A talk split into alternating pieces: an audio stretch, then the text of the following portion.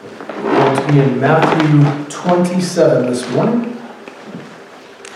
For the past several weeks, we have been looking at how Jesus brings physical, spiritual, mental, emotional healing into the world. About how he healed people with different problems and opened a doorway for them to have better lives. Speaking of doors, have you ever heard of the Monty Hall problem? It's kind of a math problem. I know I have a couple of math nerds in here, so. Monty Hall, he was the host of a TV show, a, a game show called Let's Make a Deal, kind of the precursor to The Price is Right. Uh, people would they would dress up crazy and they would hold all these crazy signs trying to get his attention. They would they were hoping to get chosen by him to be the contestants, and then they would guess the prices of certain items in order to win prizes. And sometimes the prizes were cash amounts ranging anywhere from 1,000 to $10,000. Uh, other times they were vacation packages or furniture or appliances or even new cars. But the basic premise of the show was risk. Would the contestant risk the thing they had already chosen or already won in trade for something else? Right? Often the something else would be behind a curtain or a door, and the contestant would have to decide between the two options. And it was, it was always a risk because sometimes the prize was something worthless. Uh, I, I was watching a couple of episodes this week to sort of refresh my memory. And one time a lady traded several hundred dollars. I think she had seven, eight hundred dollars, something like that.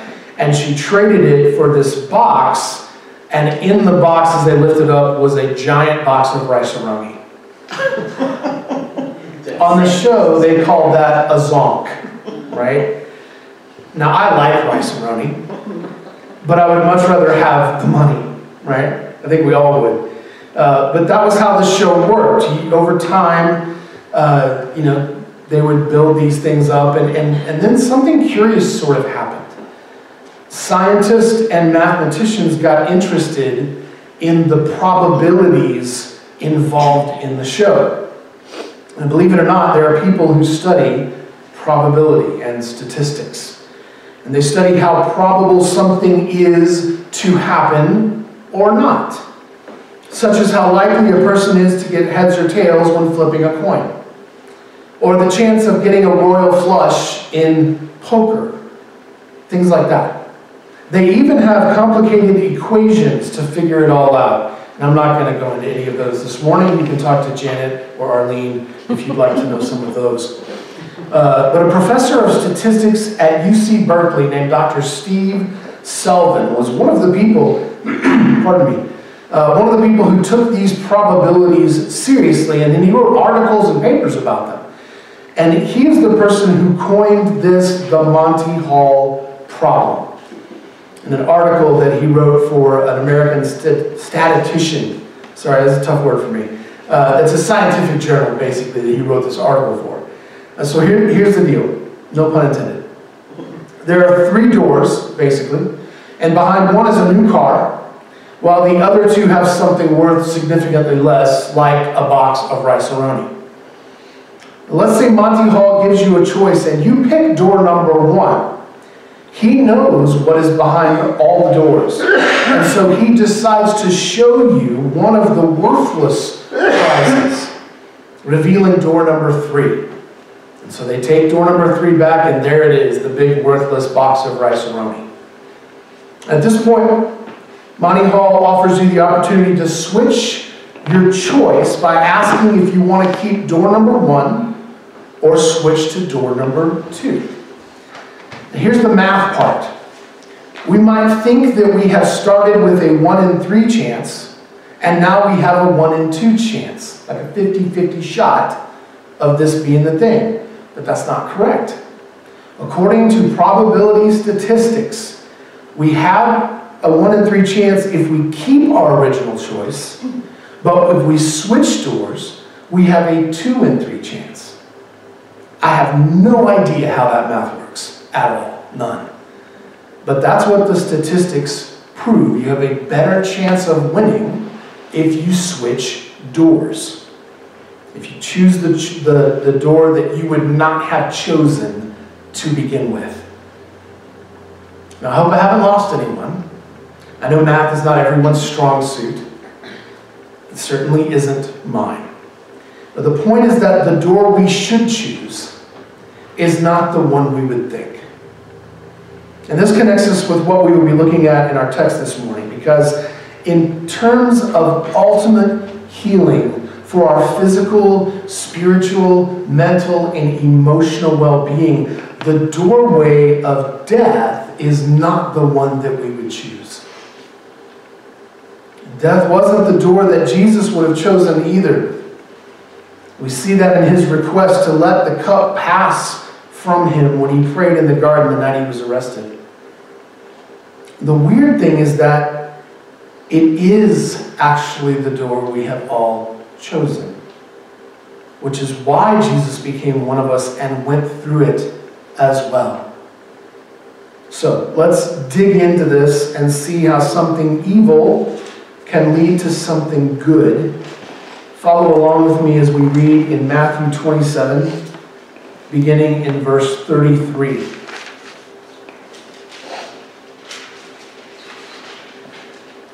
And when they came to a place called Golgotha, which means place of a skull, they offered him wine to drink mixed with gall. But when he tasted it, he would not drink it. And when they crucified him, they divided his garments among them by casting lots. Then they sat down and kept watch over him there. And over his head they put the charge against him, which read, This is Jesus, the King of the Jews. Two robbers were crucified with him, one on the right and one on the left. And those who passed by derided him, wagging their heads and saying, You would destroy the temple and rebuild it in three days. Save yourself. If you are the Son of God, come down from the cross.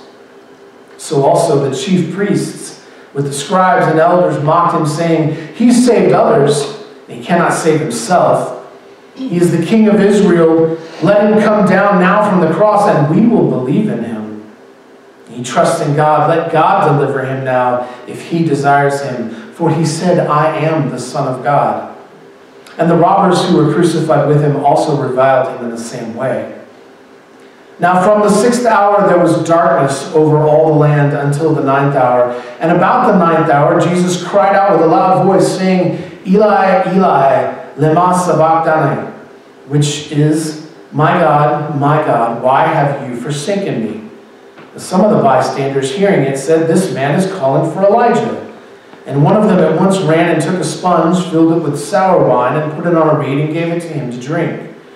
But the others said, Wait, let us see whether Elijah will come to save him. And Jesus cried out again with a loud voice and yielded up his spirit. And behold, the curtain of the temple was torn in two from top to bottom, and the earth shook, and the rocks were split. The tombs also were opened, and many bodies of the saints who had fallen asleep were raised. And coming out of the tombs after his resurrection, they went into the holy city and appeared to many.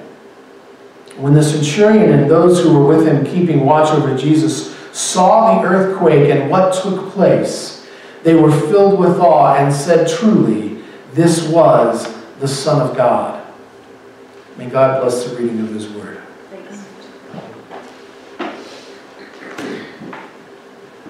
There is so much we could talk about in this passage. for our purpose this morning, we're going to try and focus on some of the specifics connected to who Jesus is and how he brought healing. And the Romans were brutal in their treatment of criminals and dissidents. And Jesus experienced one of the most torturous deaths ever devised by man. Contrary to some of the images we see, he didn't suffer, suffer this excruciating death alone. As Pastor Brian Zahnd wrote in our Lent devotional that we've been reading, Jesus doesn't die as a lone sufferer, but as Emmanuel among the sufferers. as God with us. That should tell us something. Something about how God chose to interact with us. And how that shows us part of who God is. Because if God is willing to enter our suffering, the suffering that we brought on ourselves in order to lead us out of our suffering and into healing, what kind of God does that? Is that a God who causes suffering? A God who inflicts suffering on those who rebel? A God who designed the world so that suffering would be the norm? If we look at Jesus suffering alongside us as he hung on that tree next to other common criminals, doesn't that reveal that God is with us and not against us? We see just how common this all was by the details that Matthew included. They, they offered Jesus bitter wine, no doubt as a, as a sort of last bit of insult to injury. They likely offered every criminal before crucifixion. And then they divided his clothes by gambling, casting lots. And considering how many people they crucified, that this might have been fairly profitable. The soldiers who did it, they took the clothes, they sold them, or whatever. It might have been some sort of trade for that thing. And finally, they, they all sat down to watch and wait. Like an everyday thing, like this was just what happened. As though the Romans were just business as usual. Another day, another execution. They also nailed the charge above Jesus, which read, This is Jesus, the King of the Jews. And this is strange because just being a king didn't make someone a criminal in Rome's eyes. After all, they had installed King Herod and allowed him and his family to rule Judea for them. But Pilate wrote the inscription after talking with the Jewish leaders and then questioning Jesus, who gave him no real answer. And it's likely that Pilate meant it as a snub against the Jewish religious leaders who had stirred this whole thing up during Passover when they should have been helping keep the peace. But without knowing it, Pilate addressed Jesus correctly. Something even the Jewish leaders refused to do. In fact, in John 19, the Jewish religious leaders argued with Pilate because they wanted the charge altered. But Pilate refused, telling them, What I have written, I have written. Another sign that their relationship was tenuous at best. But this relayed a larger point about what was going on, about how power struggled against power, about how in the kingdom of God, everything would be upended. See, Matthew was always doing this by showing how the wrong people got it right, while the right people got it wrong. Even if they didn't fully understand. Like Pilate, who really just kind of wanted everyone to shut up and go about their business quietly, but accurately, if only accidentally, called Jesus the King of the Jews. The great irony here is that only the King of the Jews, God's chosen Messiah, could bring healing. Only he could set right what was wrong. Only he could rescue the people and heal and bring forgiveness. They were given so many opportunities to switch their choice. They should have taken the deal. But instead, they chose to stay with their original choice and kill the only one who could bring them life. And this is our first big question today. Are, are we doing the same thing? it's easy for us to look around and think we are all on the same page that we all believe in Jesus as, as, as our Savior and King. Um, but do we? Do our hearts back that up? Do our words and actions back that up? we may not be mocking Jesus openly like the religious leaders did, but are we doing it by claiming to follow him and then living our own way? Are we accidentally getting it right while internally getting it wrong? And look at the things that they said. Beginning in verses 39 through 40, they reminded Jesus that he claimed he would rebuild the temple in three days, which he would. The temple of his body, which is what he was talking about, would be rebuilt in three days when he was resurrected on Sunday morning.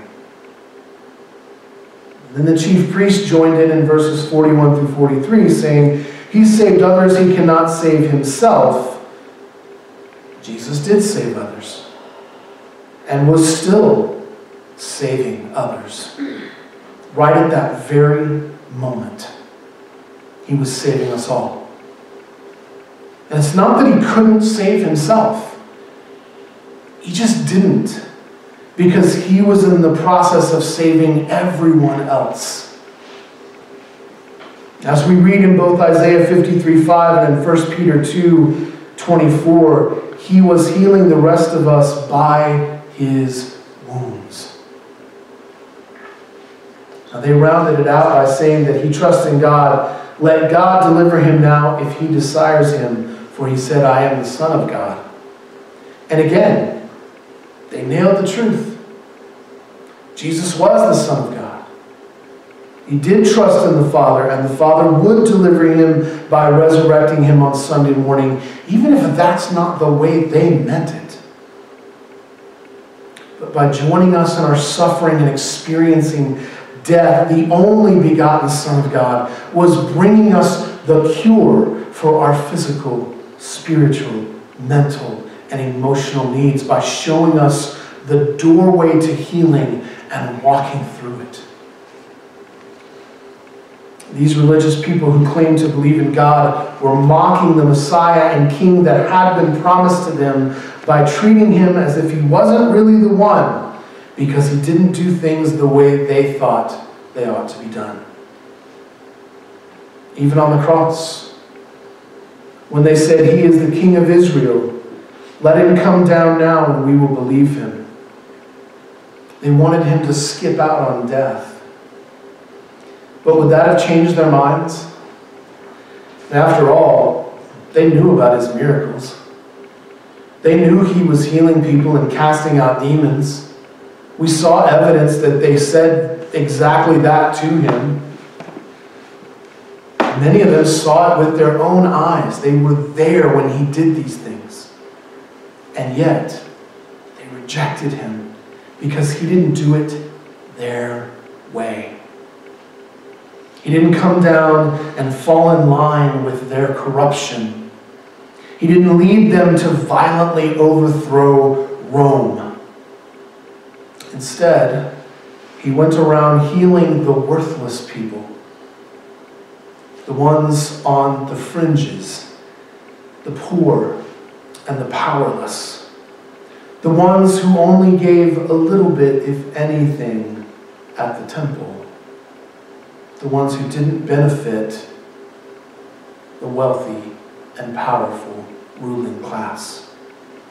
So they rejected Jesus and his kingdom because it didn't look like the kingdom that they really wanted. The king had finally arrived to bring about God's kingdom on earth as it is in heaven and usher in a time of peace, but they refused to switch doors. Now, this is the same danger that we still face today. Christians who believe we need to take power by using the methods of worldly kingdoms. Christians who want to take back America for God by wielding power over various areas of our culture, such as education or media, entertainment, business, government, all of that. But that's what Rome was doing. It's what the Jewish religious leaders were doing. They wanted control. They had power. They wanted to dictate what people did and how they worshiped. That's not what Jesus did. He didn't try to seize power. He didn't try to force people to believe or to act in a certain way. But look at his life. And even more importantly, look at his death.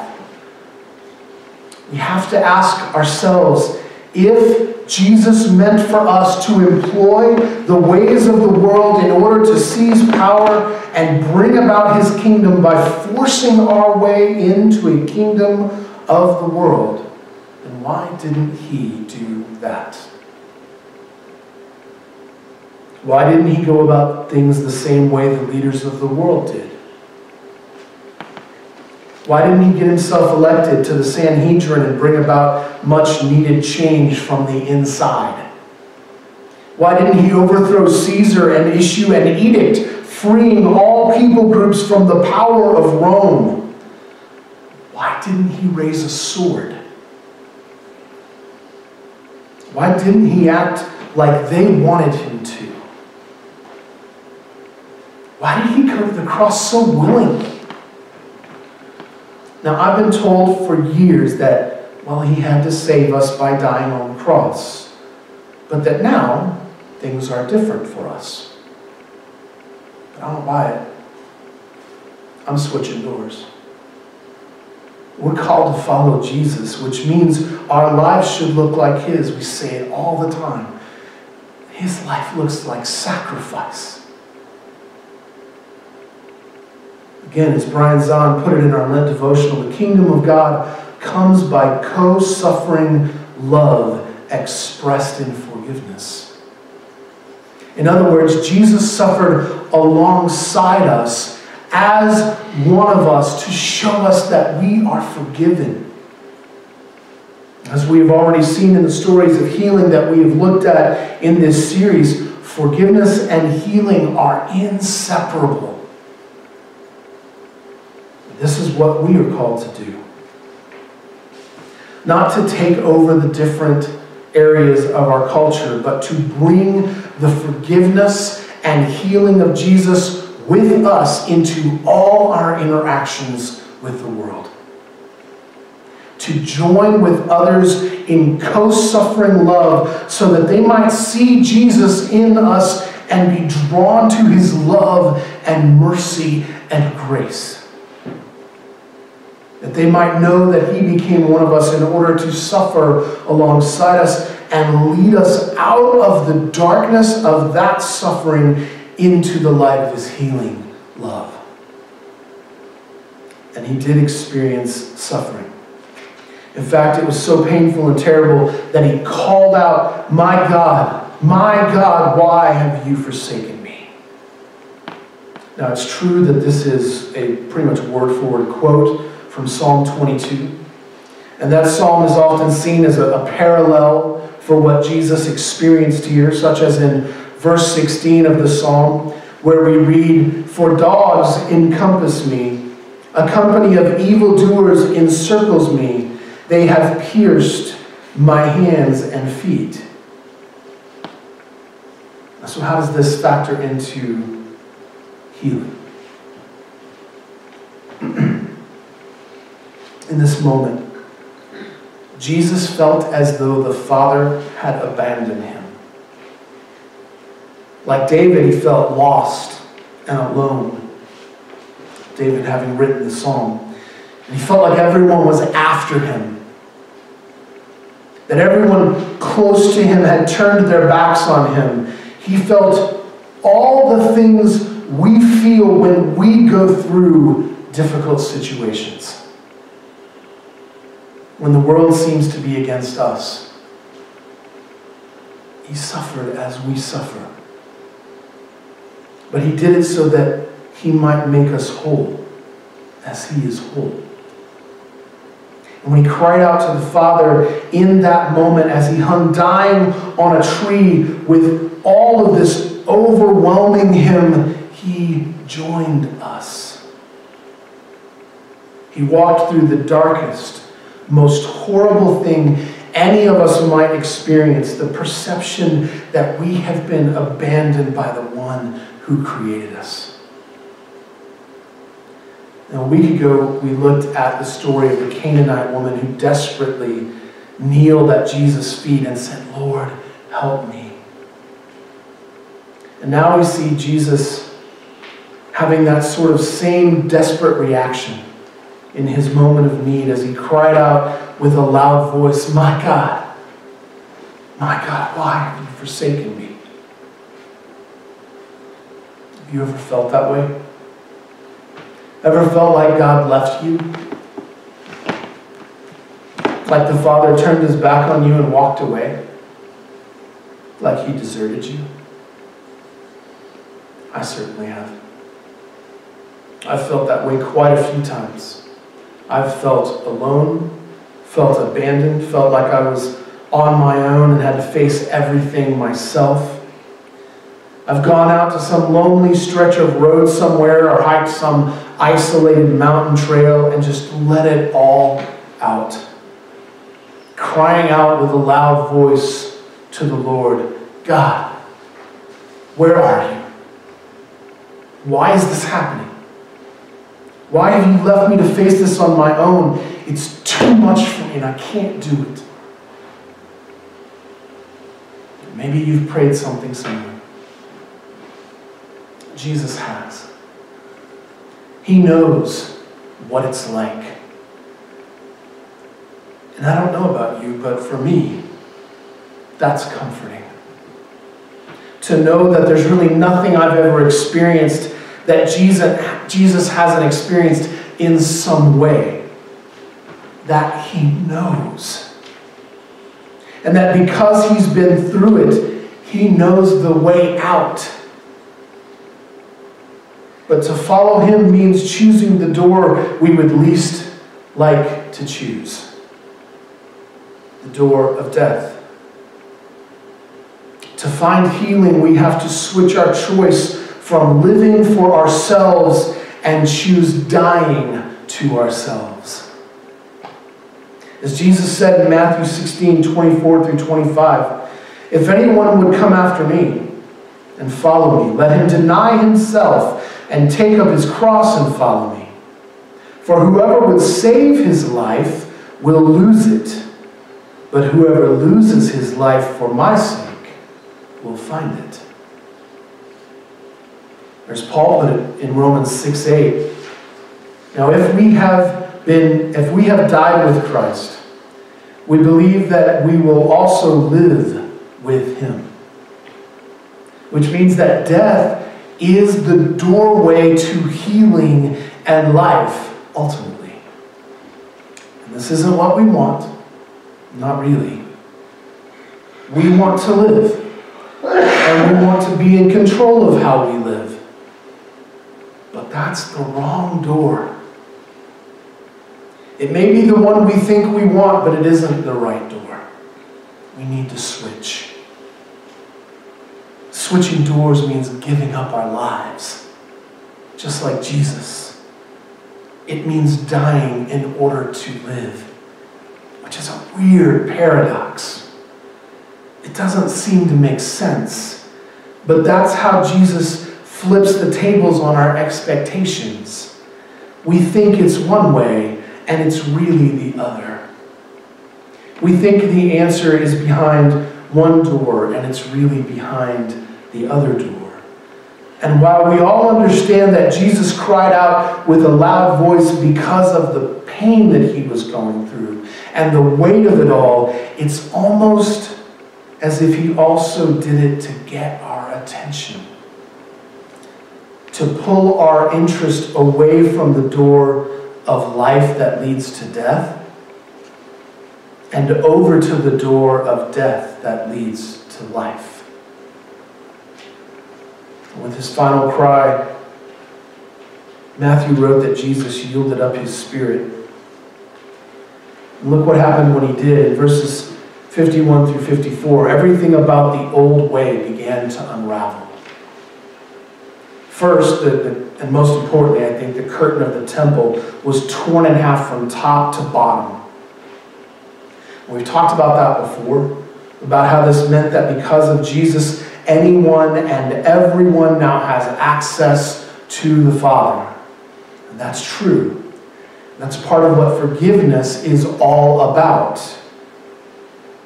But we also recognize now that forgiveness and healing are inseparably linked, which means the temple veil being torn was God's way of opening the door to healing. That animal sacrifices were not what he wanted, but our very lives. As we read in Psalm 51 16 through 17, for you will not delight in sacrifice, or I would give it. You will not be pleased with a burnt offering. The sacrifices of God are a broken spirit, a broken and contrite heart, O God, you will not despise. The veil was torn and the way was opened for us to lay our hearts bare before the Lord. When we do, healing begins to arrive. And everyone has access to that. Everyone can approach him. From the sick and the lame and the blind to the demon possessed, even the bloody outcast. From the Jew to the Roman to the Canaanite. Everyone. And they are all healed. He even gives life to the dead. Not just the young girl and Lazarus, but to each and every one of us. As Paul wrote in Ephesians 2 4 through 5, but God, being rich in mercy, because of the great love with which He loved us, even when we were dead in our trespasses, made us alive together with Christ. By grace you have been saved. This is the healing. This is the doorway. And Matthew also wrote that when all this happened, the earth shook. That makes sense because the creator of all things, the giver of life, had just died. And creation responded. Almost as if the rocks actually cried out. As the earth shook, the tombs of many who had died were opened, and then something crazier than everything else happened. Matthew wrote that many bodies of the saints who had fallen asleep were raised, and that after Jesus was raised on Sunday, they went into Jerusalem, and a bunch of people saw them and interacted with them. The power of healing was so great that it couldn't be contained by the grave. It couldn't be restrained by death. It tore the temple veil and it shook the earth and it cracked open the tombs, bringing life to all that were inside. The one thing that had been the ultimate power of the kingdoms of this world, the one threat that they had against people they wanted to rule over was taken away from them. And this was just the first taste of what was to come. God finally tipped his hand, revealing the plan. The strangest strategy of giving in, of allowing the powers of the world to bring death so that he in turn might bring life. The ultimate healing that we saw in Revelation 22 when we started this series. The end of sin and death. The kingdom of God with the river of life flowing from the center of it. The tree of life on either side with leaves that bring healing for all. The final unveiling of God's desire for all creation. And to round out this scene, Matthew included one final reversal, one last bit of unexpected table flipping. As the Roman centurion in charge of executing Jesus as a criminal recognized him as the Son of God. Now, where the chief priests and other religious leaders. They had led the charge of rejecting Jesus, crying out for his crucifixion. This Roman centurion who had carried out that sentence saw Jesus for who he was. He was the least likely person to announce Jesus as king in that moment, and yet that's exactly what he did. For a Roman, to say someone was the Son of God was to say they were the rightful ruler of everything. Son of God was a title that was generally only used for Caesar. So to say what this centurion said meant Jesus was king. In that moment, a pagan oppressor saw what the Jewish leader, leaders refused to see. Truly, this was the Son of God. The Son of righteousness that was about to rise healing in its wings. Is that who we see? Is that who we want? We have a choice to make. Some of us made this choice a long time ago. Some maybe more recently. And some may still be making a decision, may still be wrestling with it. But all of us face this same choice. Which door are we going to take? The door of life right now that leads to eternal death? Or the door of death to ourselves right now that leads to eternal life? Will we follow the Jewish religious leaders in rejecting Jesus and the healing he brings? Or will we see Jesus for who he is and proclaim him to be the Son of God and a rightful King who brings forgiveness and healing? That's the choice before us. Will you pray with me?